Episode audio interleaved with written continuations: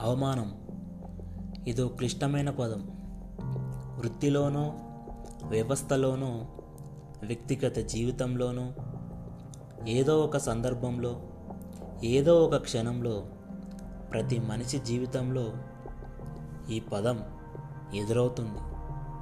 ఎదురవ్వాలి కూడా.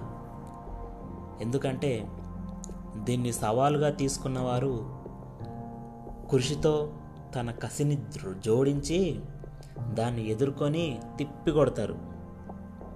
ఇంకొంతమంది ఆ పదాన్ని ఎదుర్కోలేక కృంగి కృషించి జీవితంలో కుప్పగూలిపోతారు. అవమానాన్ని ధీటుగా సరైన దారిలో ఎదుర్కొన్నవారు ఆకాశం అంత ఎత్తుకు ఎదుగుతారు.